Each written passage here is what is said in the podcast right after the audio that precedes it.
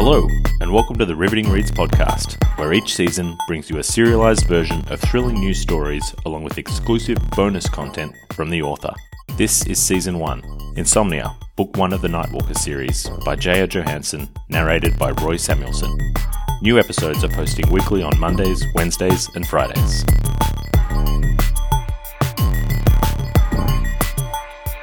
Stick around after today's chapter for some author insights into the writing process behind this chapter with Insomnia's author, J.R. Johansson. Hi, I'm J.R. Johansson. At this point, I would normally give you some kind of a recap of the last episode, but since this is our first one, yay, there is no recap to give you.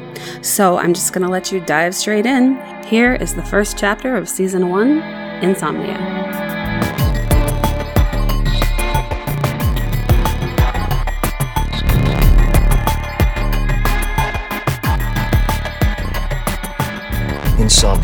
The Nightwalkers. Written by J.R. Johansson. Narrated by Roy Samuelson.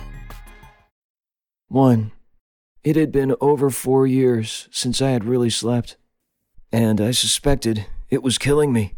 Tonight, finding someone other than Mr. Flint to make eye contact with before going to bed seemed like more work than it was worth. Besides, he was just an old man, the janitor of the Oakville Library. I had seen the dreams of men like him before. The most exciting part was usually the new lawnmower they were using. The instant his dream began, though, I knew I had been dead wrong. My surroundings were heavy with a strange energy, lending an ominous feel to the air that made me instantly claustrophobic. This man was nothing like the others. A woman sprawled across a bed with one thin arm thrown over her eyes, her jeans tattered at the bottom from dragging on the ground. Her white tank top was tugged up on one side, leaving her stomach bare exposed. I thought she was pretty hot until I noticed the wrinkles around her mouth, the ring on her finger, and the clusters of gray hairs along her hairline. I groaned under my breath. Sexy mom dreams are really not my thing. I looked around at the room, becoming wary of the amount of detail. The walls were light green. There were tiny pink and blue flowers on the sheets. I heard the thunder before the smell of damp wood and perfume filled my nostrils. Rain fell through the open window, pooling on the cedar chest below. The heavy green drapes rustled as they framed the darkness outside. Each sense came like a wave, crashing over me. It was too clear. Even as I could feel my body tensing, I told myself to relax. Nothing bad had happened, yet. But this much detail meant it was a memory, and combined with the weight in the air, was rarely a good sign. I knew I'd see Mr. Flint soon. Dreamer always showed up last, like the brain had to build the scene before thrusting the dreamer into it. One of many things I had learned along the way about the dream world. It had taken me a long time to figure out even a basic knowledge of the way dreams worked. I didn't think I'd ever understand it all. I tried for months before I realized that no dreamers could see me. Even when I stood right in front of them and screamed at the top of my lungs, they never knew I was there. Kind of ironic that I knew so much about this world of dreams, considering I never slept. Well, my body did, but my brain, not so much. My dreams were no longer mine. They had been taken and replaced with this. I was just someone who watched, a passive observer in the minds of others, seeing what they saw, feeling what they felt. I knew their dreams like I knew my own skin. This was my domain, but I had no control. I was a king with no power. At least my kingdom was generally an interesting place. I always found it interesting the way dreams were built in layers.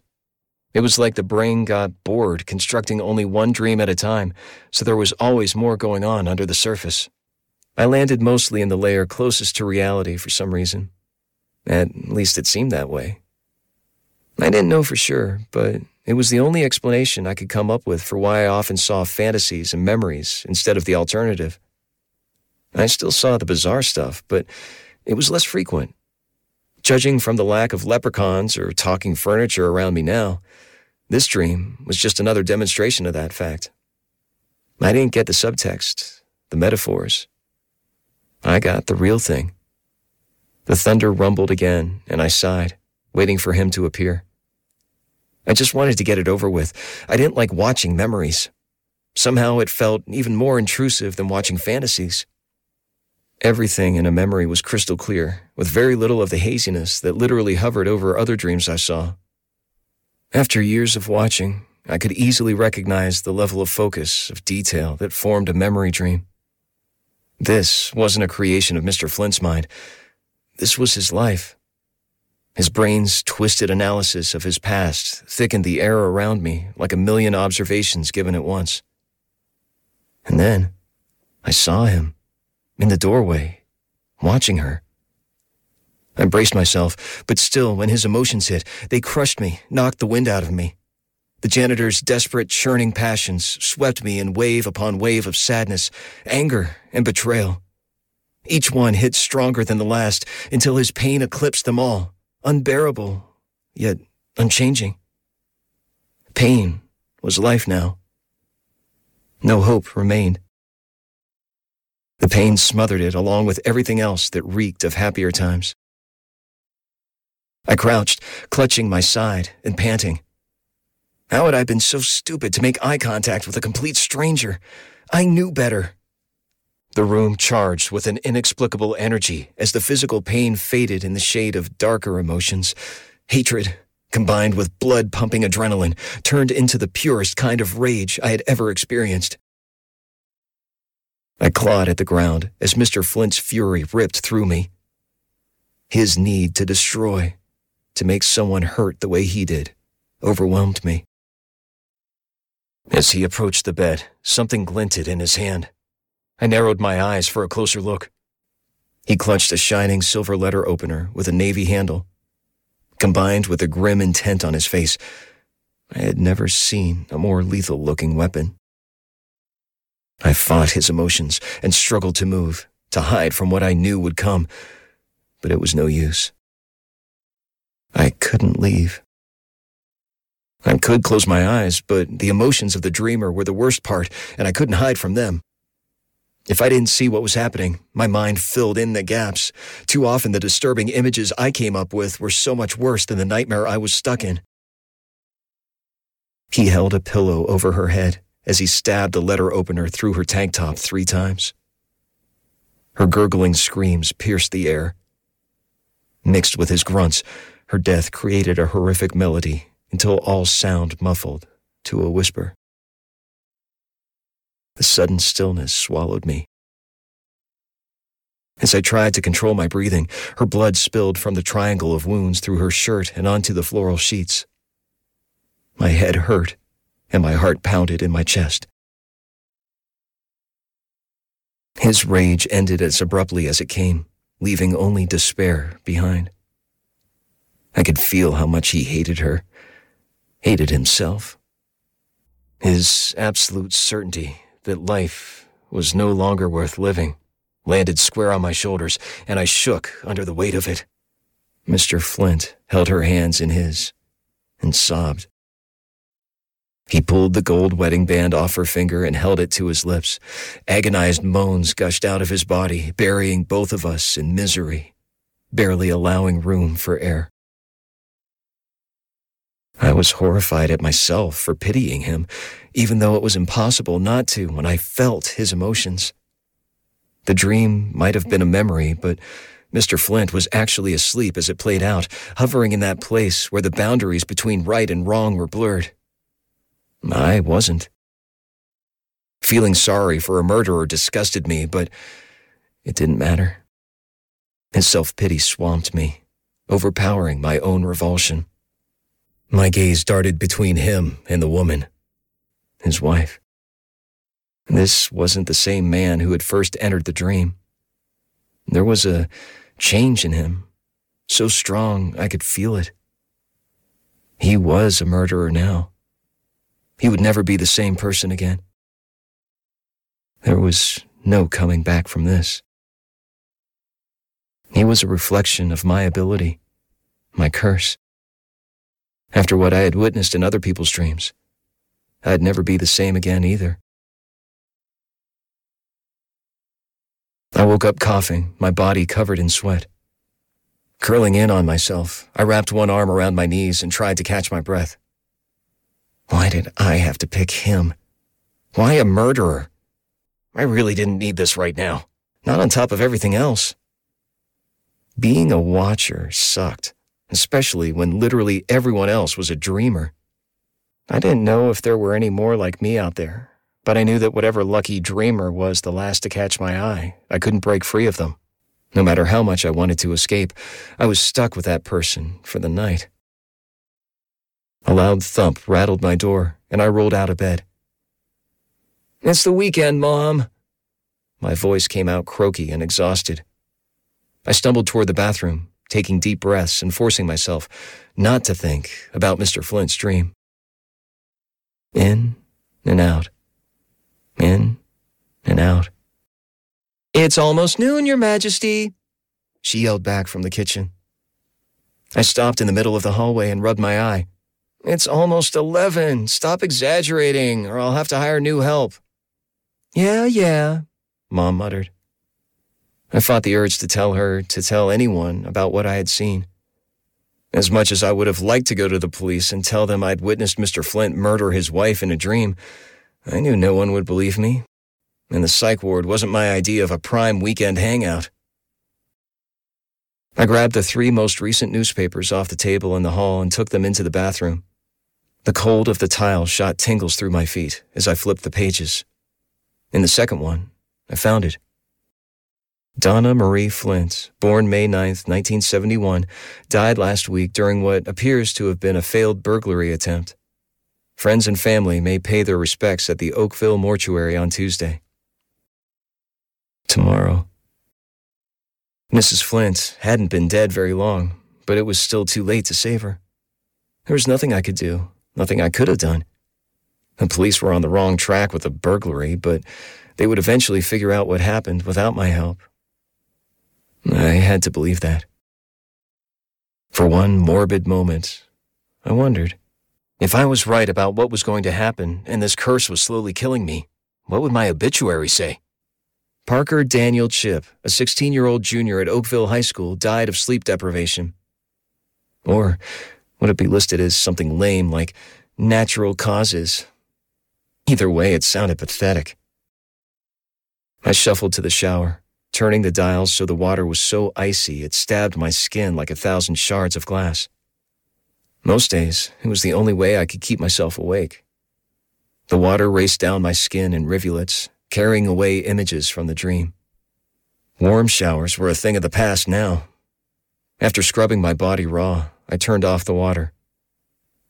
Wrapping a towel around my waist, I tried to focus my mind on some of the happier dreams I had seen. Other people's dreams took up so much of my life and my brain that it wasn't hard to reach into the pile and find a different one.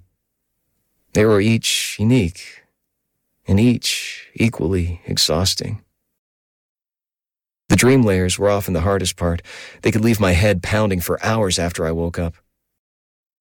It was like the dreamer's subconscious brain had stretched its imaginative muscle and wanted to pack in as much as possible just to torture me.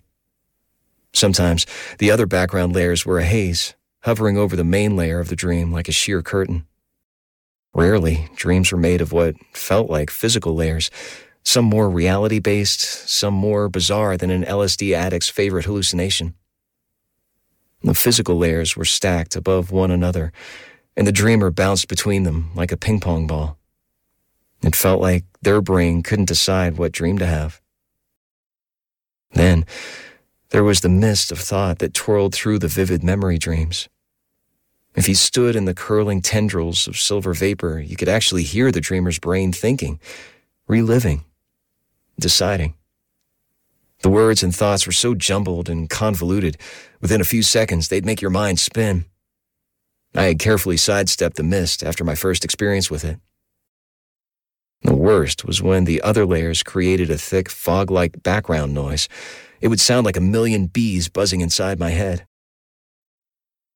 I always had a terrible headache the day after watching one of those. The kind of headache no pain medicine could touch. I took a deep breath and tried to focus on the task at hand. As I dried my face, I could actually feel the deep circles beneath my eyes, like they had been there so long they had hollowed me out. I shivered, pushed my messy black hair off my forehead, and tried to see if I looked any worse than the day before. My ice blue eyes stared back. Yes, I looked like crap. Could I do anything about it? Nope. I tugged on jeans and a sweatshirt and headed for the kitchen. It smelled like citrus and berries. Fresh fruit, Mom's favorite breakfast. She glanced up with a grin when I passed, but it slid from her face when her eyes met mine. I knew what she was thinking. Her constant worrying was the reason I only watched her dreams when I had no other choice. Did you sleep well? Sure. I nodded and looked away from her concern. Mom stepped in front of me and placed the back of one hand on my forehead. With a sigh, she brought it down and twisted her lips to one side. Well, you feel fine. I grabbed her shoulders, smiled, and stared her straight in the eye. This early in the day, it didn't matter who I made eye contact with. I was safe. For now. That's because I am fine. She stuck her fist under her chin and moved it back and forth as she watched me hunt through the kitchen for a snack. I knew that move. I'd seen her look at Dad that way so many times before he left that it was impossible to forget. The first year he was gone, Mom had been so upset she'd thrown herself into her work. I was always fed and taken care of, but she had never noticed how tired I was. That was over three years ago. I still missed those days. When she wasn't around, I didn't have to pretend to be normal. I sliced an apple with the biggest knife I could find and fought the mixture of frustration and resentment that rose up every time I thought about Dad. I had enough problems without being forced to put up with the baggage he had left behind. I glanced up, ready to handle her the way I always did, with distraction. So, any appointments today? Mom grabbed her cell phone off the countertop and scrolled through the calendar. I have a couple of showings this afternoon and a few more tonight. I might be a little late. Will you be all right alone? Yeah, I'm probably gonna do something with Finn. That's all? No one else is coming? Just Finn? She squinted at my face. Once again, she didn't believe me. I popped an apple slice in my mouth and walked over to the window. This conversation needed to be over now. Yep, just Finn. I crunched. She nodded and turned back to her phone again. I shuffled to my bedroom and pulled on some sneakers. If I didn't know any better, I'd think they were made of lead. Gravity was my enemy these days. Each morning, my arms and legs, even my eyelids, felt heavier. I was amazed when the scale showed the same weight, or lately a lower one, than the week before. Each time I stepped on it, I was certain my head alone must be a few pounds heavier. It was so much harder to hold it up every day. When I had turned 16 the previous month, I had exhausted my final idea. I had stopped by the gas station on the way home every night for two weeks, making eye contact with the guy on the night shift in the hope that I could sleep if my dreamer was awake all night. But when I slept, it wasn't real sleep. Watching dreams was like staying up all night watching totally immersive movies, and sleeping when my dreamer was awake was like staying up watching static on a muted television set. It was peaceful to some extent, but my brain still wasn't sleeping. It was just my own personal void. Nights like those helped me focus a little better during the day, but not by much. So when mom started freaking about me being out too late all the time, I gave it up. The nothingness got boring night after night anyway, like sitting in my own padded room. The irony of it made me smile. That was pretty much what I was trying so hard to avoid. I'd tried everything I could come up with. I even tried not making eye contact with anyone all day. Not as easy as it sounds. But even then, I just saw the dreams of the last person from the day before. Shoving my backpack toward the wall with my foot, I noticed that the main pocket was halfway open and the corner of a book was poking out. I picked up the bag and zipped it shut, then took a quick look around my bedroom. It looked different. A couple things had been moved, but it wasn't anything obvious. I sighed. She had been in here again. It must have been while I was in the shower. Determination isn't something my family runs short on. I drew in a deep breath and walked back to the kitchen. Find any drugs this time? Mom didn't look up from her cell phone, but I saw her shut her eyes tightly before speaking. Her voice tried so hard to be calm that it wavered. No. Won't keep you from looking next time, though, will it? I sat down at the table and glared at her back. I had enough problems right now. Why did she feel the need to add to them? Turning, she leaned against the counter and folded her arms over her chest. What do you want me to think? You don't talk to me? You're losing weight? You. You just don't look good, honey. Way to boost a guy's self esteem, Mom. I rubbed my hand against my eye and looked out the window across from me. Do you have a better explanation? She waited a moment before continuing. Because, believe me, I don't want to find drugs, but I don't know what else to think. I've told you. I shook my head and looked back at her. I don't sleep well. She lowered her chin and raised her eyebrows. Parker, you sleep all the time. A hot wave of anger flowed over me. Why did she keep bringing this up? She never believed what I said anyway. I stood up from the table and turned back toward the hall. Well, then, guess it must be drugs. Wait, please. She grabbed my elbow before I could get out of the kitchen, but didn't speak until I turned to face her. So, if it's sleep, we're going to a doctor. Today. Dr. Brown has an after hours clinic on weekends. We'll go see him right now. Today? I frowned. But you have appointments. I'll reschedule. It'll be fine. This is more important. A chill ran through me. I'd been avoiding this, afraid a doctor would confirm my suspicions. Or worse, call me crazy and stick me in an asylum. But I had to be honest. I'd gotten as much information as I was going to get from my online searches, and I didn't like the answers they were giving me. It was time. I'd just have to be smart about it. I wouldn't tell him the whole truth, but I'd figure out a way to get him to give me the answers I needed. Okay, Mom. If you think it will help, I'm in. Thanks for listening to the Riveting Reads podcast, Season 1 Insomnia. New podcast episodes will be available every Monday, Wednesday, and Friday. If you're not the patient type and want the full book now, you can find the audiobook on Audible Podcasts or the paperback version on Amazon. Stick around for some author insights from J.R. Johansson about the chapter featured in this episode.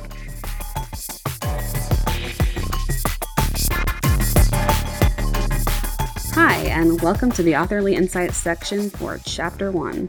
I'm J.R. Johansson. I hope that you liked the first chapter. The first chapter was written and rewritten more times than I can count. I'm a creative type, I'm not good with numbers. It may not be as many times as that makes it sound. but in the first version, the janitor had a really silly and funny dream about him turning into a superhero and seducing the local librarian. Obviously, this didn't exactly fit the tone I was going for in the rest of the book. I rewrote it, trying to capture the eerie and darker tone from the full story, so it would be consistent in the first chapter, so that people knew what to expect from the book going in. I also felt that it was important to introduce right up front that Parker saw people's deepest, darkest secrets. That would change him. He knows things that people would never willingly tell him and that despite having this powerful information, he still feels cornered and powerless to use it in any way to help himself or anyone else. It's a really difficult position that he is in right from the get go.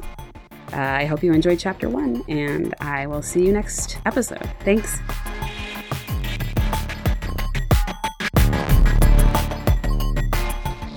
Thanks for tuning in to this episode of Riveting Reads. Please check out details for our reader appreciation program in the podcast notes or on rivetingreadspodcast.com. Also, a reminder that we're still a new podcast and we would love to hear from you. Please subscribe as well as rating and reviewing in your podcast app. Thanks, and we'll see you in a few days for the next episode.